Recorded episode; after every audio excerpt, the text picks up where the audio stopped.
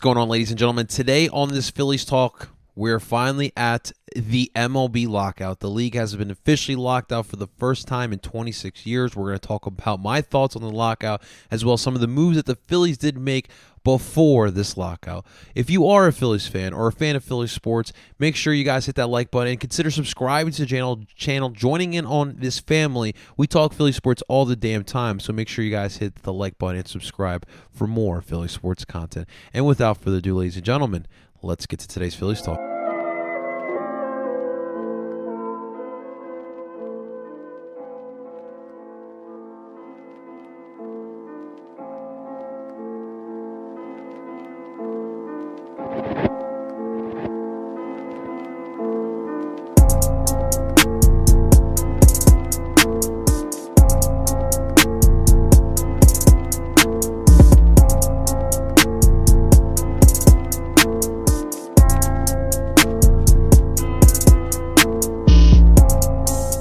Honestly, I really cannot believe that we finally have gotten here.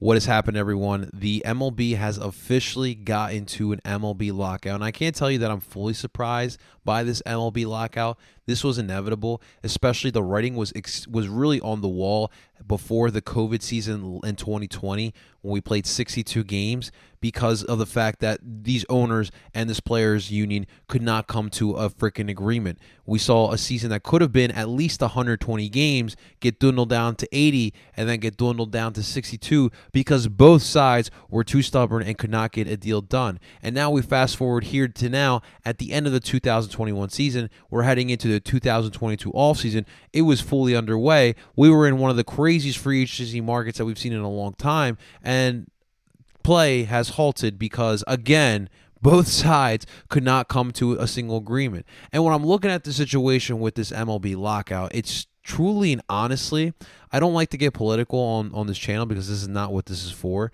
But this is truly like politics in 2021. This is such a division between both sides, and they can't get together on a common ground, even though that both sides have the same goal, and that is to play baseball. But you got one side that wants more they want they want more respect. They want more love. And they they don't want to keep be they don't want to continue being treated the way they are. And then you have another side that's trying to change the game up. You know, we, we got the players who want uh, more uh, more guaranteed contracts younger or, or earlier in their careers. Um, you know, you, you got players who are trying to avoid the whole tank, the teams tanking and whatnot. Um, they, just they obviously just want more money. Then you have the players, or the, the sorry, the owner side. They're trying to implement more teams into the playoffs. They're trying to give first seed uh in the in the conference uh, or in the league a bye week a first round bye week a la the NFL, a la the MLS. And you also have the the owners who are proposing potentially giving the division winners their choice at who to play in the first round. That is absolutely wild. That, would create such a different tactic to co- when it comes to playoffs. Um, the owners uh, want less pitchers on, out on the field. Um, what am I blanking on? Oh, uh, uh, they want a pitch clock, like you, like you see this 24 second shot clock violation, um, in the NBA. You see the uh, the play clock in the NFL, and, now the MLB wants to give these pitchers now a pitch clock, giving them a certain amount of time to throw pitches. And I don't know if that actually can work in baseball. This is a game that is is a slow paced sport. It is what it is, but it works that way. Now, obviously, I want to. The one thing that I really want to see that the old heads don't want to see is uh, a, a, a DH, a, a universal DH. Um, especially as a Phillies fan, when you look at the way this Phillies team is built, you should be wanting a DH because this team needs a DH. You have literally two DHs on this team and consider the and also consider the fact that Bryce Harper won't be able to play out in right field for his entire contract that he's got here with Philadelphia. So it, that is some definitely something that I would like to see. There has been talks about a, a shorter schedule as well, going from 162 games to 120. I am also a proponent of that. That is something as well that not all baseball fans can agree on. But the fact of the matter is, it just feels as if both sides just are extru- are just drifting away. They it, they just don't seem to be coming to a common ground. I do believe that we will have this season start on schedule. Um, but I just think that this is a, a, little bit ridiculous, and it just seems like the the uh, the owners are flexing their muscles a little bit. And the players' union just wants some more respect. You know, they're, they're the ones that are out there giving it their all, putting their bodies out on the line for this sport, and they just want a little bit more of respect. So. It, it, it might get ugly before it gets pretty, but this is something that we all saw coming and we're going to have to see how these guys can compromise. And that's really the key here. Both sides really just need to find a way to compromise. Um, and it's funny because in my lifetime, I, I, obviously saw the NBA lockout. What was that? 2012? Was that 2012? It was only it was like a 60 game season. Um, I saw the NHL lockout. That was in 2013, um, and that was interesting as well. 60 game season. The NFL, I believe, almost had a lockout. I think they did actually, but I think it was just they missed two preseason games. Um, but the MLB now is in another lockout, and we'll see what what happens. And, and the issue at hand as well. Um, look, this league is I like obviously as you're if you're a baseball player, you like the no salary cap, but it does create an unfair advantage, um, especially when you have these big market teams who are willing to spend big money not the Phillies, but no, I shouldn't I shouldn't say that because the Phillies do spend money, but they just don't do other things not right, so they have to spend money. But we'll talk about that in a second. But you know, when you have the Tampa Bay Rays who don't spend, right? You got the Miami Marlins who haven't spent really for most of their young existence. Uh, I, I, think we can put the Colorado Rockies into that category as well. The Arizona Diamondbacks. You got a, a couple teams in this league that aren't willing to spend money, and that creates a, a competitive disadvantage. And for fans of these teams, it's just not a good product. I mean, you see what goes on in Miami. I think that's a perfect example for how many years they have been such a bad to mediocre team, and they have a beautiful ballpark that they can't even fill up. So a lot of issues at hand here, and we'll see where it comes, uh, where, where, where this all goes. And of course, I will keep you guys up to date, but up or posted. But it is it is definitely going to be uh, an interesting winter here with the MLB lockout. But let's get to our Philadelphia Phillies because they did make two deals right before the uh, the the lockout.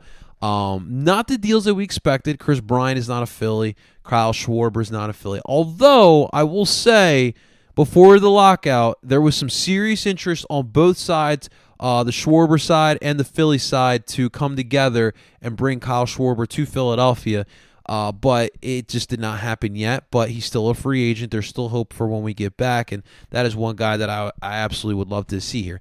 Now, look, I've heard both arguments over the past couple days. I obviously believe the Phillies needed to spend a little bit more money. Here's my point. Last season, when Dave Dombrowski was introduced to be the Phillies' new Let's put it let's put it blankly. He's the general manager, even though he's the president of baseball operations. He is the general manager.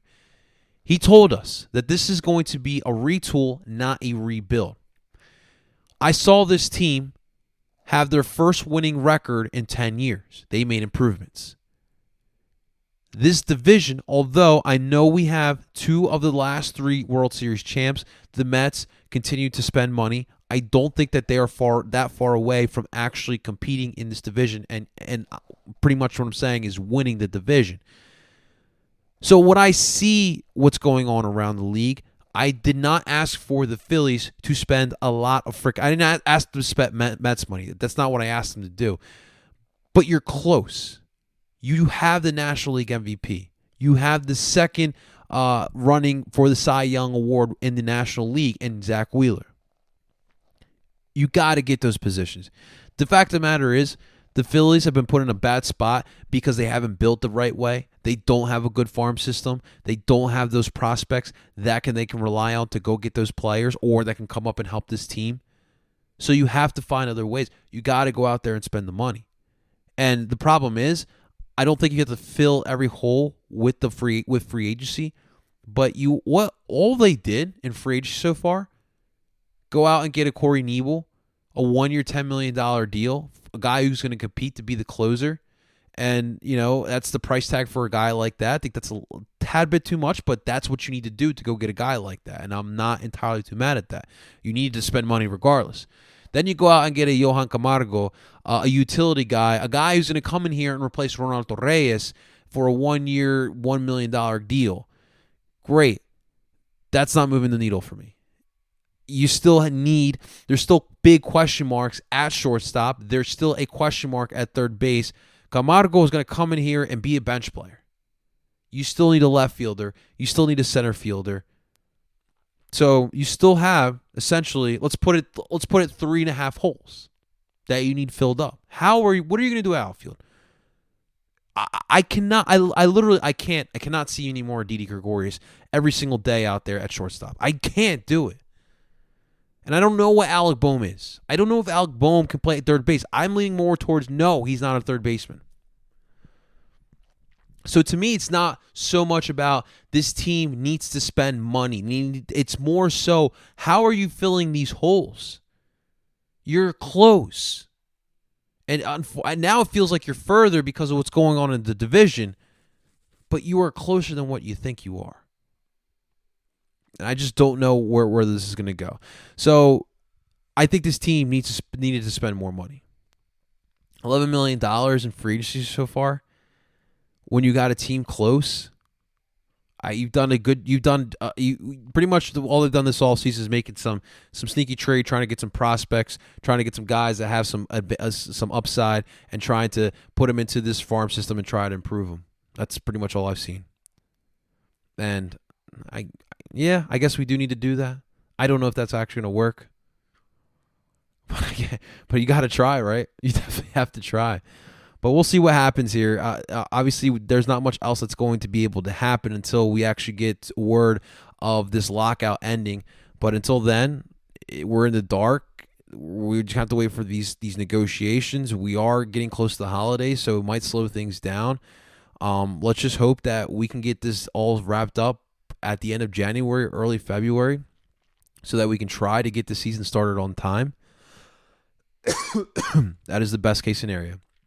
That is absolutely the best case scenario. But that's going to do it for me here, guys. We're in a lockout, so stay strong. It, it's go, it might take a minute. It might feel longer than it actually going to be.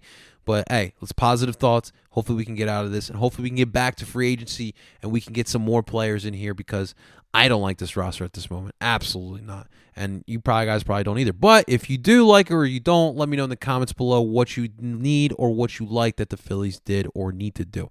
Ladies and gentlemen, thank you so much for tuning on in. Make sure you guys hit the like button and subscribe to the channel. We talk Philly sports all the damn time, and you don't ever want to miss any of this. I go by the name of El Parcero Philly, and I'm telling you guys, let's go Phillies. talk to you guys soon.